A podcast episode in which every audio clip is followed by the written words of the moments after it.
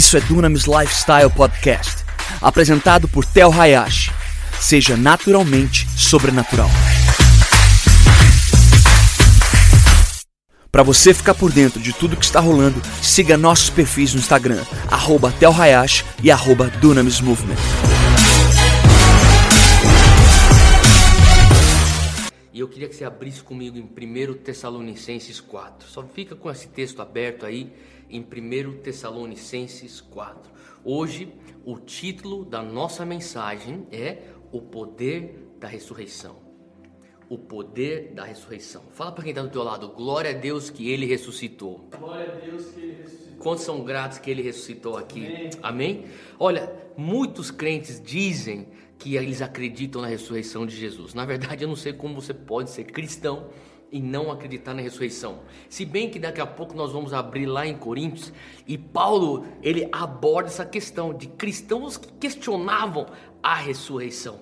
Mas sabe, os cristãos hoje em dia dizem: "Eu acredito na ressurreição dos mortos". Mas a verdade é que poucos são os cristãos que conseguem apontar na palavra e trazer a base bíblica do porquê que eles acreditam que os mortos vão ser ressurretos e que Jesus ressuscitou. Então, hoje eu queria falar um pouquinho sobre o poder da ressurreição. Sabe, a nossa fé toda está no fato que Jesus ressuscitou. E você não consegue ser cristão se você não acredita nisso. A verdade é que a nossa garantia de ressurreição um dia é porque ele ressuscitou. E Paulo diz lá em 1 Tessalonicenses 4, versículo 13: Irmãos, não queremos que vocês sejam ignorantes quanto aos que dormem ou aos que estão mortos, para que não se entristeçam como os outros que não têm esperança. Ele está falando assim: olha, eu quero que você entenda sobre ressurreição e como a ressurreição vai influenciar a tua fé. Ele diz assim no versículo 14: Se cremos que Jesus morreu e ressurgiu, cremos também que Deus trará mediante Jesus e com ele aqueles que nele dormiram, ou aqueles que morreram em Jesus. Agora, eu quero que você entenda uma coisa: nós estamos falando sobre o poder da ressurreição. E quando nós falamos sobre o poder da ressurreição, eu quero trazer aqui três aspectos do poder da ressurreição. O primeiro aspecto do poder da ressurreição é que o poder da ressurreição sustenta a nossa fé. Fala comigo, o poder da ressurreição O poder da ressurreição sustenta a minha fé. sustenta a minha fé. A verdade é que nenhuma outra religião, nenhuma fé nesse mundo, a fé islâmica, a fé hindu ou a fé budista, nenhuma ou qualquer outra fé, nenhuma dessas fés tem o seu fundador afirmando que eu sou o caminho para a vida eterna. Jesus é o primeiro que diz, ele, o fundador da nossa fé cristã. Nós somos cristãos por quê? Porque nós queremos em Jesus Cristo. Cristo, o ungido, o escolhido. Então, quando nós nos autodenominamos cristãos, nós estamos dizendo, nós acreditamos que Jesus é o caminho, é a verdade e ele é a vida. Agora, não só existe em Jesus, no cristianismo, o fundador, Cristo, dizendo: Eu sou o mediador para a vida eterna, como também não existe nenhuma outra fé, em nenhuma religião, nenhuma outra crença no mundo, o fundador não estando dentro do seu túmulo. Você não consegue encontrar Jesus no túmulo. Na verdade, eu já estive lá aí algumas vezes, lá em Jerusalém, no Jardim Getsemane, lá no, no, no, no jardim, no jardim do, do túmulo, e você entra naquele lugar e está vazio. Inclusive hoje é o dia onde tu, qualquer um que visitou Israel, qualquer um que já foi para lá, está postando as fotos no seu Instagram, nas suas redes sociais. Eles estão dizendo, apontando para um túmulo vazio, ele vive. Jesus não está aqui. Glória a Deus por isso. Não sei se você está sentindo essa alegria que eu sinto, mas o fato que todo ano eu posso comemorar, ele não está lá. Por que, que eu- isso traz esperança? Porque o fato que ele não está lá, eu consigo então entender que eu posso ter fé. Fé no quê? Fé no cristianismo. Se você está notando isso, anota o que eu vou te falar. A fundação, a verdade fundamentária, a- o fundamento do cristianismo é bem simples. Jesus veio como homem, Deus como homem. Jesus foi crucificado. Jesus morreu levando sobre ele os meus pecados, os teus pecados. Ele foi sepultado, mas ao terceiro dia ele ressuscitou, vencendo a morte. Sem ressurreição, escuta bem, sem ressurreição não existiria provas que Cristo realmente cumpriu o que ele veio fazer aqui na terra. Não seria suficiente ele vir como Deus, homem, morrer na cruz, ser sepultado. Era necessário que ele viesse completar tudo, vencendo a morte.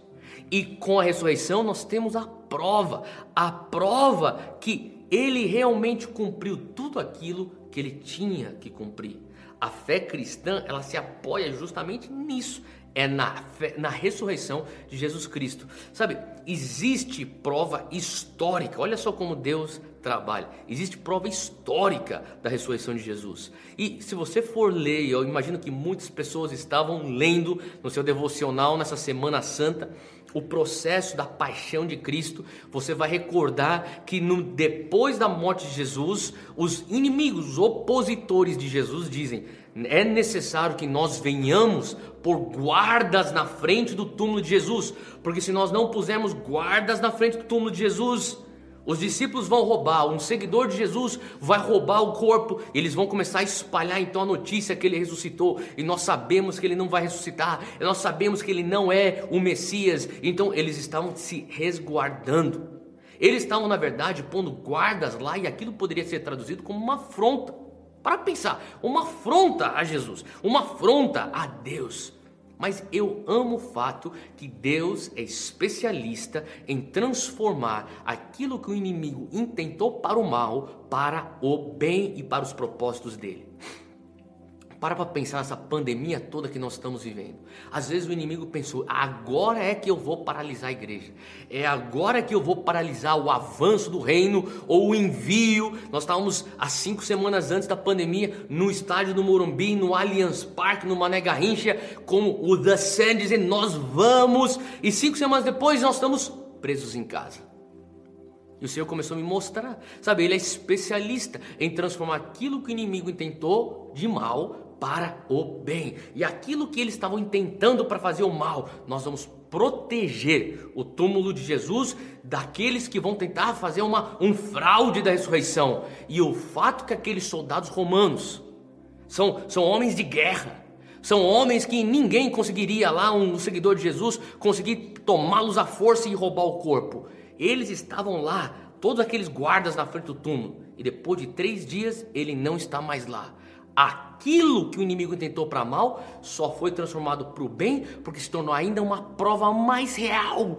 Ele, isso na verdade fortaleceu o argumento, a verdade. Realmente, Jesus sobrenaturalmente ressuscitou, porque tinham até soldados romanos na frente guardando para que qualquer homem roubasse. Então, já que nenhum homem roubou, já que os soldados estavam lá e já que o corpo não está lá, só, só nos sobra uma alternativa: Jesus sobrenaturalmente ressuscitou. E porque ele vive, a nossa fé hoje, no dia 12 de abril de 2020, ela é forte e a nossa fé não é em vão. Quantos dão graças a Deus aí que o poder da ressurreição sustenta e fortalece a tua fé? Posso escutar aí um amém, um glória a Deus aí na tua casa?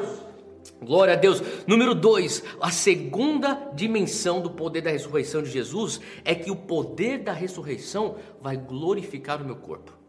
O poder da ressurreição glorificará o meu corpo. E por isso que Paulo pega o, o capítulo 15 de 1 Coríntios e explica o que acontece na ressurreição. Abre aí comigo em 1 Coríntios 15, abre lá, versículo 35.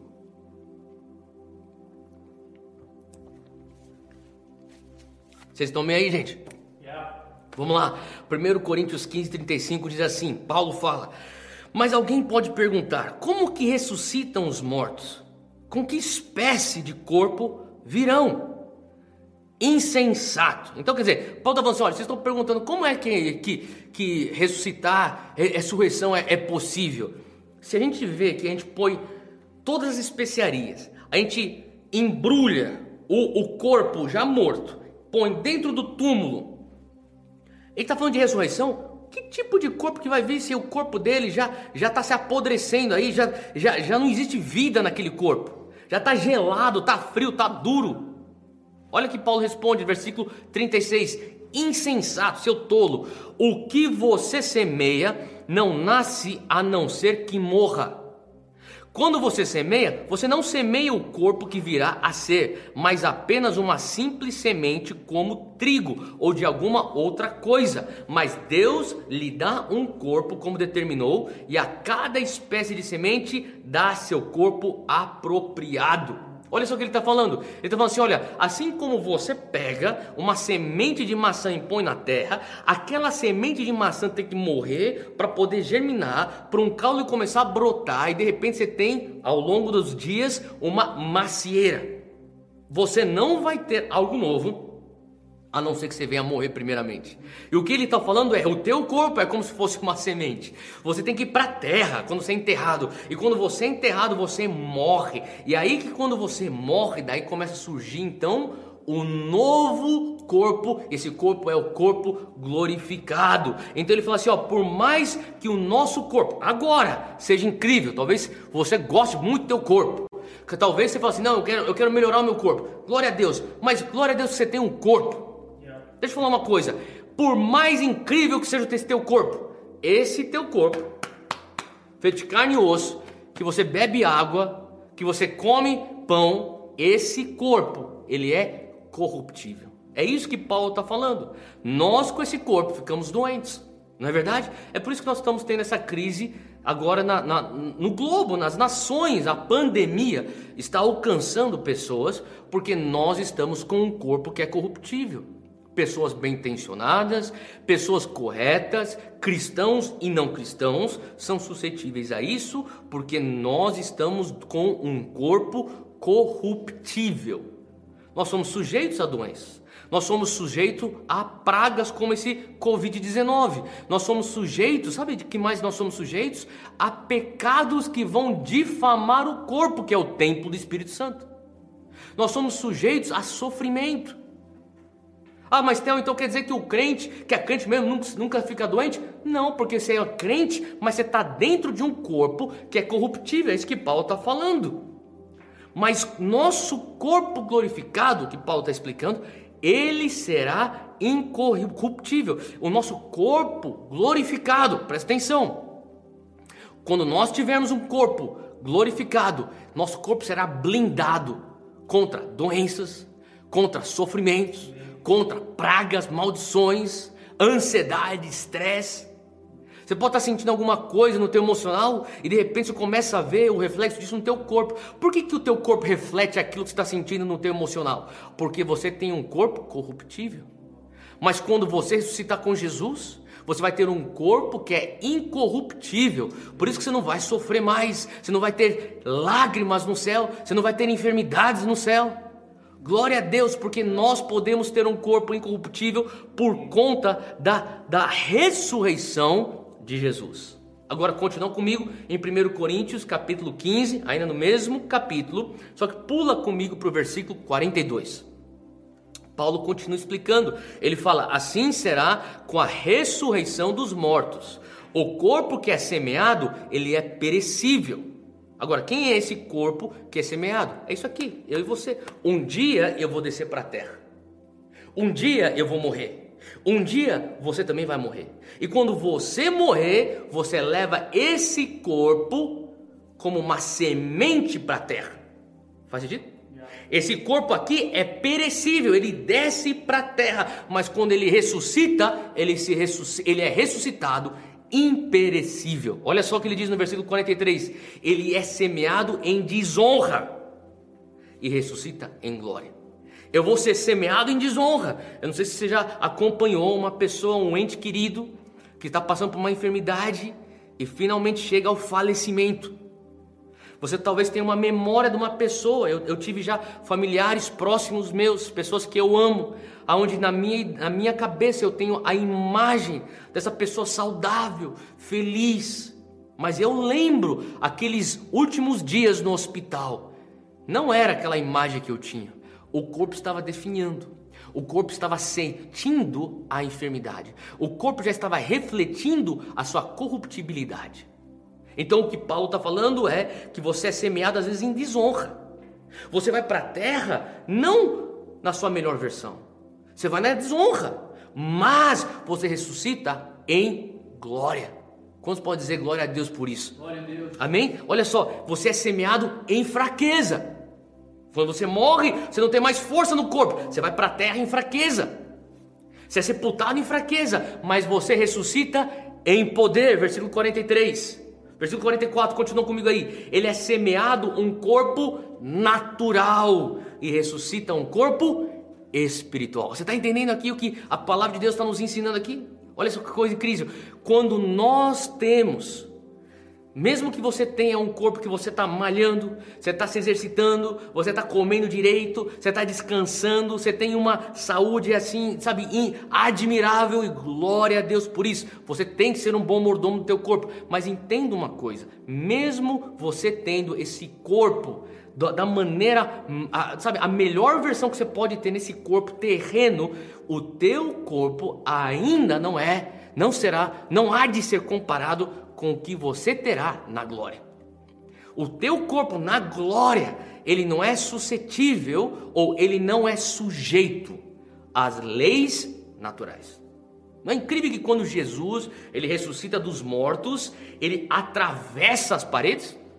Eu fico pensando sobre isso. Sabe por quê? Porque o corpo que Jesus volta, o corpo, o corpo no qual ele ressuscita, ele é glorificado. Esse corpo, ele é incorruptível. É o que Paulo descreve aqui do versículo 42 ao versículo 44. Esse corpo físico não está sujeito a leis da terra. Esse, esse corpo no qual Jesus ressuscitou. Um dia eu e você poderemos atravessar paredes um dia nós iremos andar por em cima das águas das piscinas ou até do mar.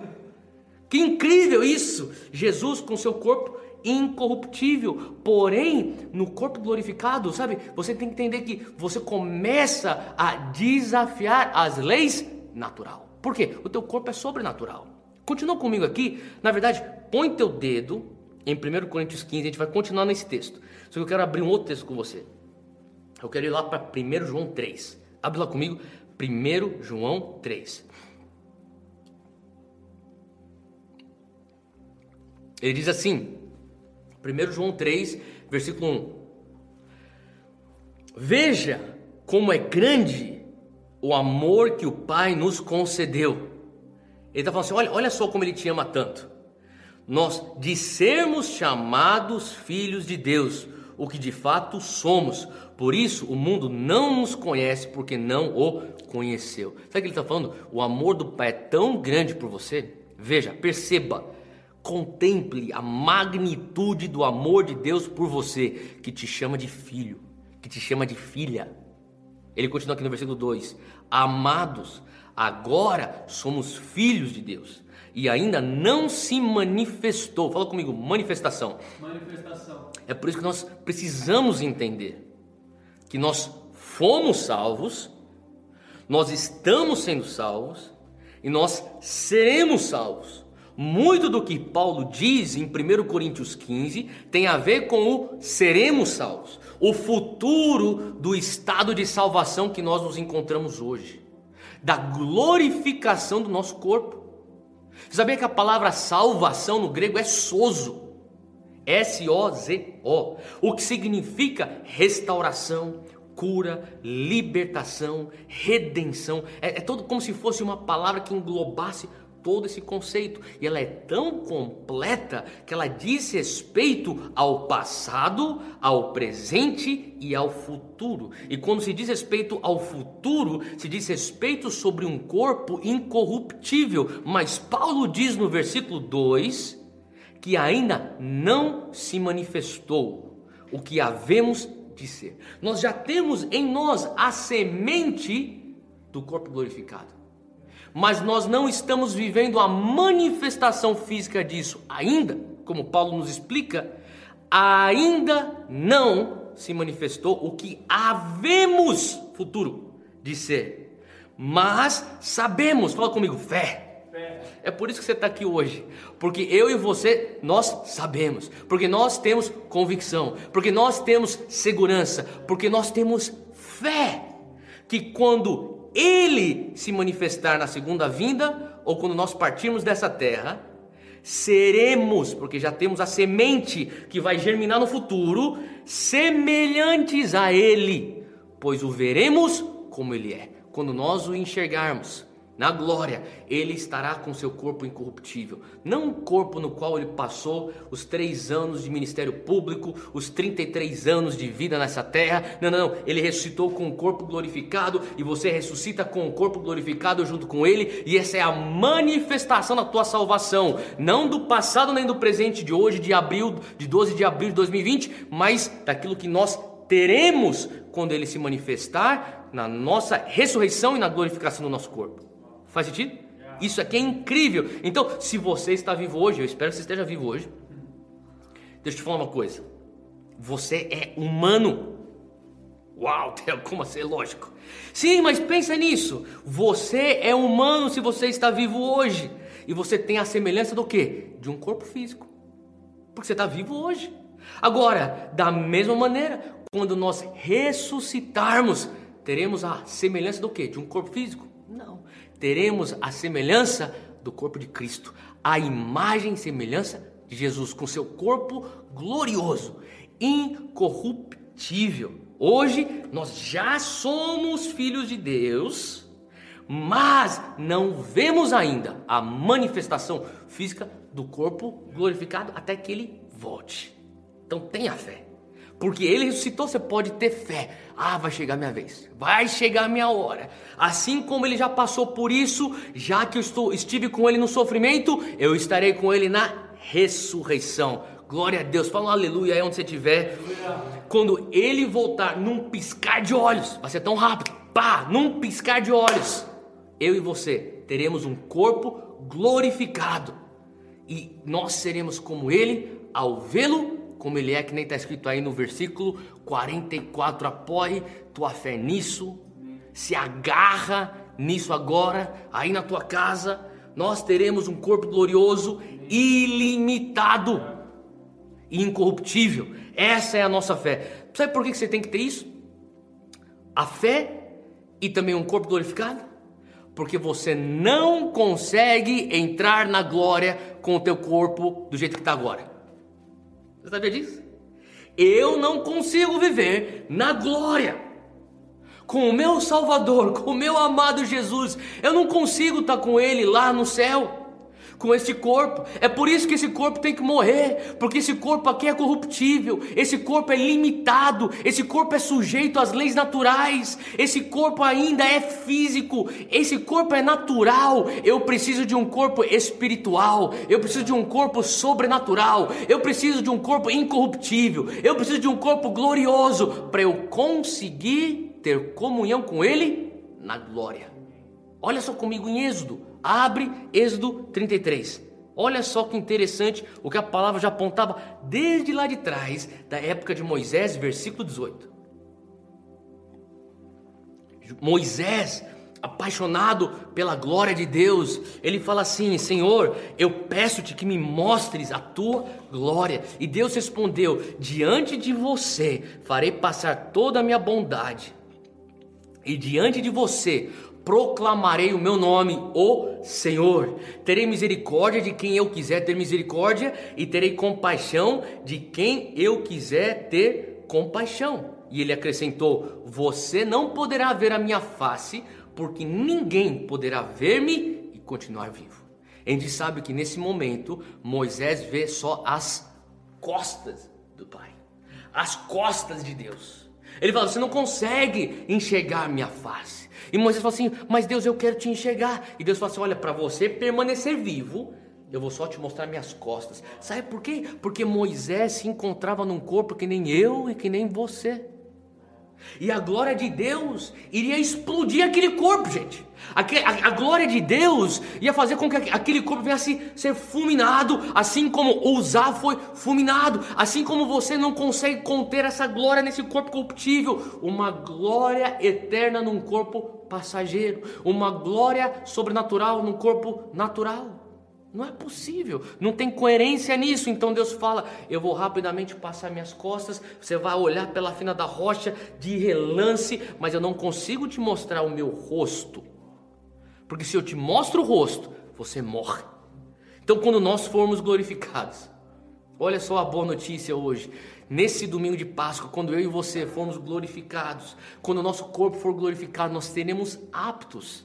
Aptos a quê? A morar no céu a estar com Ele em comunhão. Agora, o terreno ele não aguenta essa glória do céu. Esse tem que entender. É por isso que você tem que ter um anseio pela glorificação do teu corpo. Por isso você tem que ter um anseio pela ressurreição. É por isso que você tem que valorizar o fato que Jesus ressuscitou e não só o fato que ele morreu na cruz. Porque o fato que ele ressuscitou quer dizer que você um dia pode ressuscitar. E se você um dia pode ressuscitar, quer dizer que um dia você pode ter comunhão com ele lá, lá não aqui, lá. Lá nessa dimensão celestial. Eu, sabe, você tem que entender uma coisa. 1 Coríntios, vamos voltar agora. 1 Coríntios 15. Nós estávamos lá, a gente vai voltar para esse texto, versículo 50. Versículo 50. Olha só como ele está tá descrevendo aqui. Versículo 50. Irmãos, eu lhes declaro que carne e sangue não podem herdar o reino de Deus. Assim, isso aqui não consegue experimentar a plenitude do reino de Deus. Jesus veio para a terra, inaugurou o reino. Ele diz: o reino é chegado, mas a plenitude do reino você não consegue viver aqui com, esse, com essa terra, esse, esse corpo de carne e osso. Você não consegue, ele está falando, nem o que é perecível pode herdar o imperecível. Eis que eu lhes digo um mistério: nem todos dormiremos, mas todos seremos transformados. Fala comigo, eu preciso de transformação. Num momento, num abrir, num piscar de olhos, ao som da última trombeta, pois a trombeta soará, os mortos ressuscitarão incorruptíveis e nós seremos transformados, pois é necessário. Fala comigo, é necessário. É necessário ele falou assim: ó, não é opcional. Você precisa entender. Se você quiser ter comunhão comigo na glória, é necessário que aquilo que é corruptível, versículo 53, se revista da incorruptibilidade, e aquilo que é mortal se revista da imortalidade. Quando, porém, o que é corruptível se revestir da incorruptibilidade e o que é mortal da imortalidade, então se cumprirá a palavra que está escrita: a morte foi destruída pela vitória. Onde está, a morte, o seu aguilhão? Come on. Olha só o que ele está falando. Onde está, a morte, a sua vitória? O aguilhão da morte é o pecado. E a força do pecado é a lei. Mas graças a Deus que nos dá a vitória por meio do nosso Senhor Jesus Cristo. Aplauda Jesus onde você está na tua casa. Glória a Deus por essas promessas. Agora você tem que entender uma coisa, gente. Assim como um homem não consegue viver debaixo d'água. Você não consegue funcionar debaixo d'água. Assim como um peixe não consegue viver fora da água. Ele não vai sobreviver fora da água. Da mesma maneira, você indo para a glória necessita de um corpo glorificado, porque senão você estará fora do seu habitat. Faz sentido? Então, nesse momento, nós temos isso em forma de semente, mas na glória haverá manifestação da ressurreição, da glorificação do nosso corpo, para que nós venhamos ser, então, um homem que está fora da água ou um peixe dentro da água. O que estou querendo dizer é: você vai estar no seu habitat natural. E se você tem essa revelação, você entende de uma outra maneira, com uma outra perspectiva, Filipenses capítulo 1. Abre lá comigo, versículo 21. Olha só o que Paulo diz: Porque para mim o viver é Cristo e o morrer é lucro. Uau! Sabe, eu creio que a pessoa que tem um entendimento do que é Páscoa, a pessoa que tem um entendimento do que é o poder da ressurreição, ela vive num constante dilema. Eu e você deveríamos estar nesse dilema. Qual dilema, Theo? O dilema de falar assim: olha, eu quero viver porque eu quero fazer algo para Jesus aqui nessa terra. Eu quero cumprir o meu chamado. Eu quero expandir o reino. Mas eu também quero ir, porque para mim morrer é lucro, porque eu vou estar com o corpo glorificado no meu habitat natural em comunhão com Deus. Então, mas eu pensei que eu já posso ter comunhão com Ele. Sim, você consegue ter comunhão com Deus aqui na terra através do Espírito Santo. Mas quando você chegar na glória, você vai estar com o corpo incorruptível e você vai ter plena comunhão com Ele, porque você foi atingido pelo poder da ressurreição. Faz sentido? Olha só que coisa incrível. Ele está falando no versículo 22: Caso continue vivendo no corpo, eu terei fruto do meu trabalho. Tipo, eu quero fazer coisa para Jesus. Eu quero fazer algo incrível para Jesus aqui nessa terra. E já não sei o que escolher, ele está num dilema. Paulo, ele não sabe. Eu estou pressionado dos dois lados. Eu desejo partir, estar com Jesus, com Cristo, o que é muito melhor. Ele sabe, eu quero fazer algo, mas eu quero ir. Eu quero fazer algo, mas eu quero ir. Esse lugar, essa tensão é muito saudável. Quando você tem a, a, revelação da ressurreição, é lá que nós acabamos nos encaixando nessa tensão de querer viver para Cristo ou querer morrer porque é lucro. E nós chegamos na nossa no último ponto. Finalmente, o poder da ressurreição, entenda uma coisa, está disponível para você hoje. Fala comigo, o poder da ressurreição, O poder da ressurreição está disponível para mim está disponível para mim agora. Sabe, teve uma outra Páscoa que me marca bastante na palavra. Toda vez que eu leio sobre essa Páscoa, o Senhor começa a mexer comigo. Eu queria que você abrisse comigo em Josué, capítulo 3.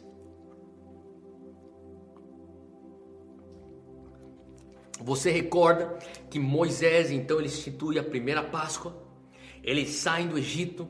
Você lembra? O Mar Vermelho é partido. Eles passam em terra seca. Os, os soldados de Faraó vão atrás do povo de Israel.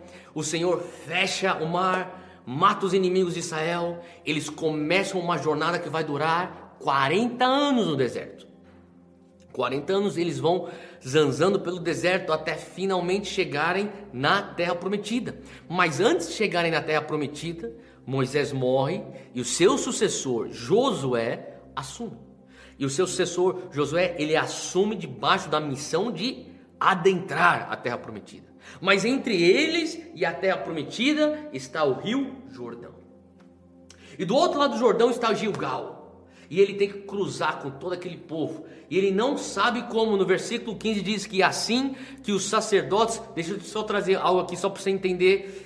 O Senhor dá para ele uma direção para que os sacerdotes carreguem a arca da aliança ao Jordão. E assim, versículo 15 diz: Assim que seus pés tocaram as águas. 16: A correnteza que descia parou de correr e formou-se uma muralha a grande distância perto da cidade chamada Adã, nas proximidades de Aretã.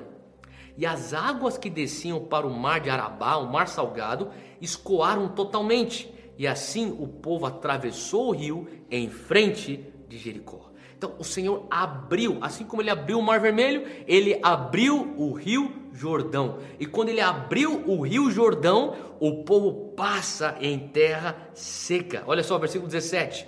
Os sacerdotes que carregavam a arca da aliança do Senhor ficaram parados em terra seca no meio do Jordão, enquanto todo Israel passava até que toda a nação o atravessou pisando em terra seca.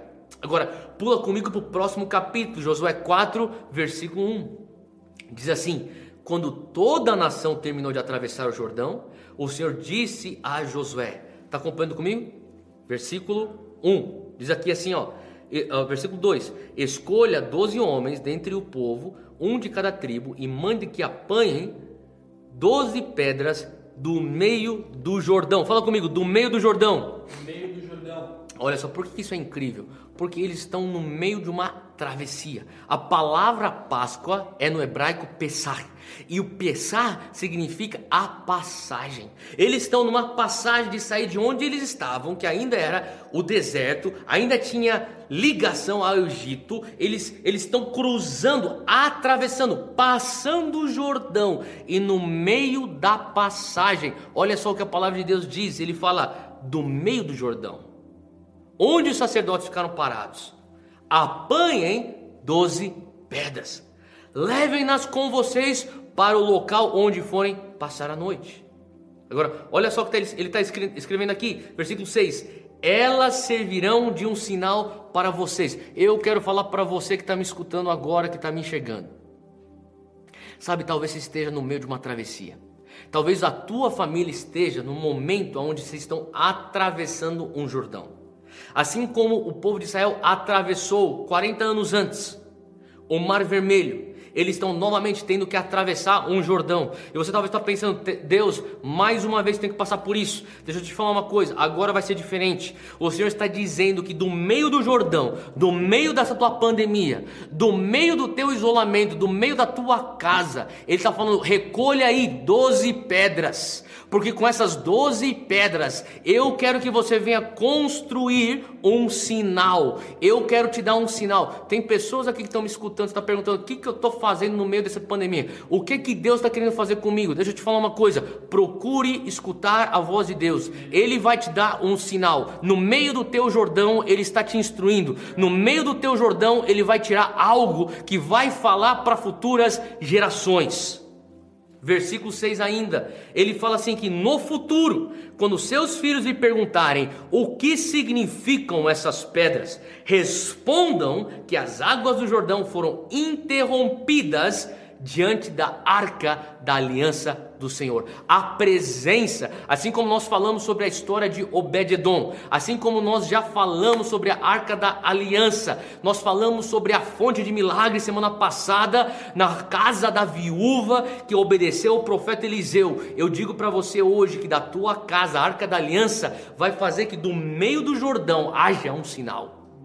Um sinal não só para você, mas para futuras gerações. Hoje de manhã, enquanto eu estava me preparando para essa mensagem, eu escutava o Senhor dizendo para mim: nessa pandemia, tem pessoas que vão se reconciliar com Jesus, e os filhos vão lembrar: o meu pai voltou para Jesus, foi na pandemia, a minha mãe voltou para Jesus, foi na pandemia, meu avô voltou para Jesus na pandemia, e aquilo servirá de um sinal para as futuras gerações. Quem sabe você nem esteja aqui nessa terra terra, quando teu neto vai lembrar e escutar na sala de aula, na, na aula de história, sobre a tal da pandemia do coronavírus, e ele vai pensar: ah, foi nessa pandemia que o meu avô entregou sua vida para Jesus, porque aquilo que vai sair do meio do teu Jordão será um sinal para futuras gerações. Posso escutar um amém aí? Amém. Versículo 7 diz: Respondam que as águas do Jordão foram interrompidas diante da arca da aliança do Senhor, e quando a arca atravessou o Jordão, as águas foram interrompidas. Olha só, versículo 7 aqui, continua comigo. Essas pedras serão um memorial perpétuo para o povo de Israel. Repita comigo: essas pedras, essas pedras serão um memorial perpétuo, serão um memorial perpétuo para mim e para minha família. para mim para minha família. Quais são as pedras que você tem que tirar do meio dessa pandemia?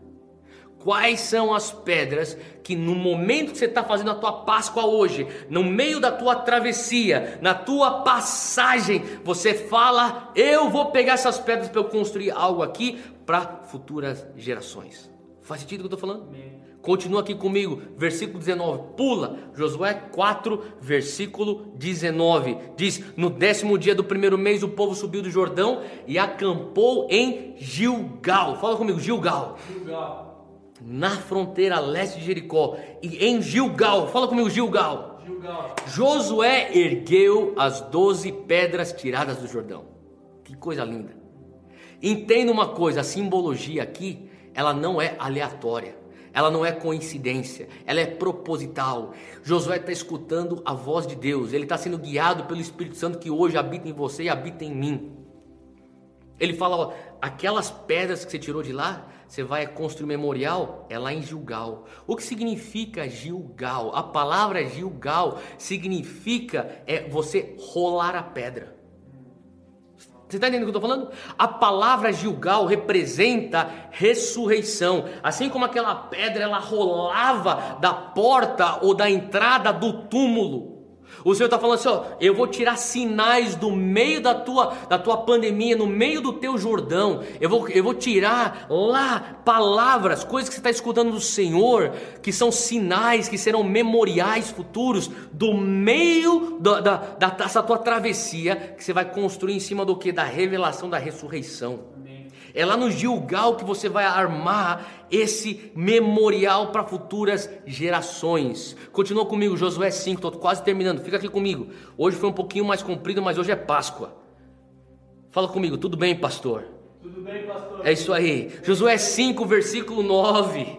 Diz assim: Então o Senhor disse a Josué: Hoje eu removi de vocês a humilhação sofrida no Egito. Por isso, até hoje, o lugar se chama Gilgal. E na tarde do 14 dia do mês, enquanto estavam acampados em Gilgal, na planície de Jericó, os israelitas celebraram a Páscoa. E no dia seguinte ao da Páscoa, nesse mesmo dia, eles comeram pães sem fermentos, grãos de trigo tostados, produtos daquela terra. E um dia depois de comerem do produto da terra, o maná cessou. Já não havia maná para os israelitas. E naquele mesmo ano, fala comigo, é neste ano. É neste ano. Fala comigo, é em 2020. Em 2020.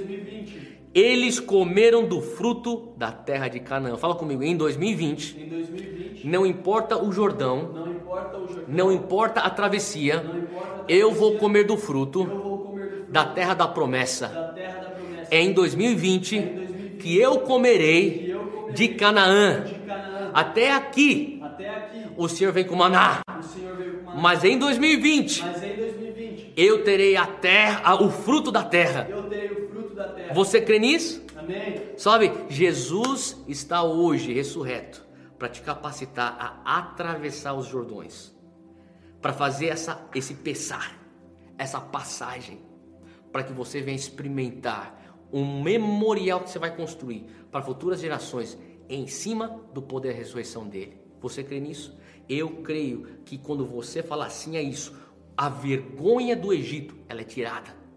Assim como eles cruzaram e ficou para trás o Egito, o Senhor está falando assim: olha, essa pandemia vai ser um momento que eu estou usando para te afastar. A tua vida vai ser, para muitas pessoas que estão me escutando agora, a tua vida vai ser antes da pandemia e depois da pandemia.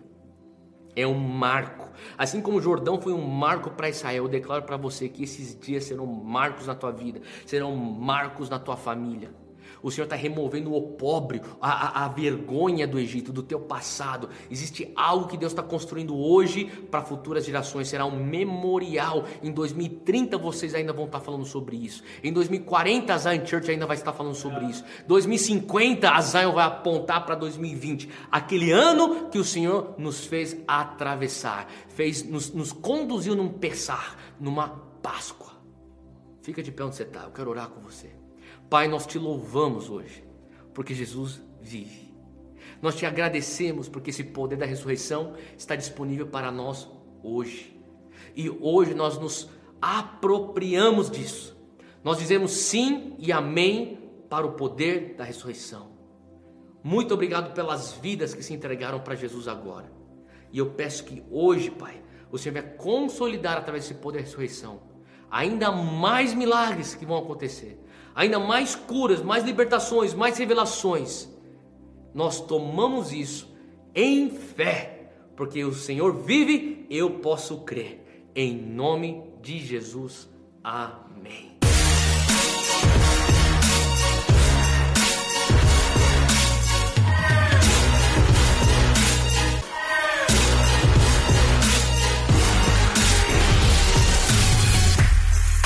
Obrigado por ouvir o podcast. Siga o podcast para receber as últimas atualizações e compartilhe com um amigo essa mensagem.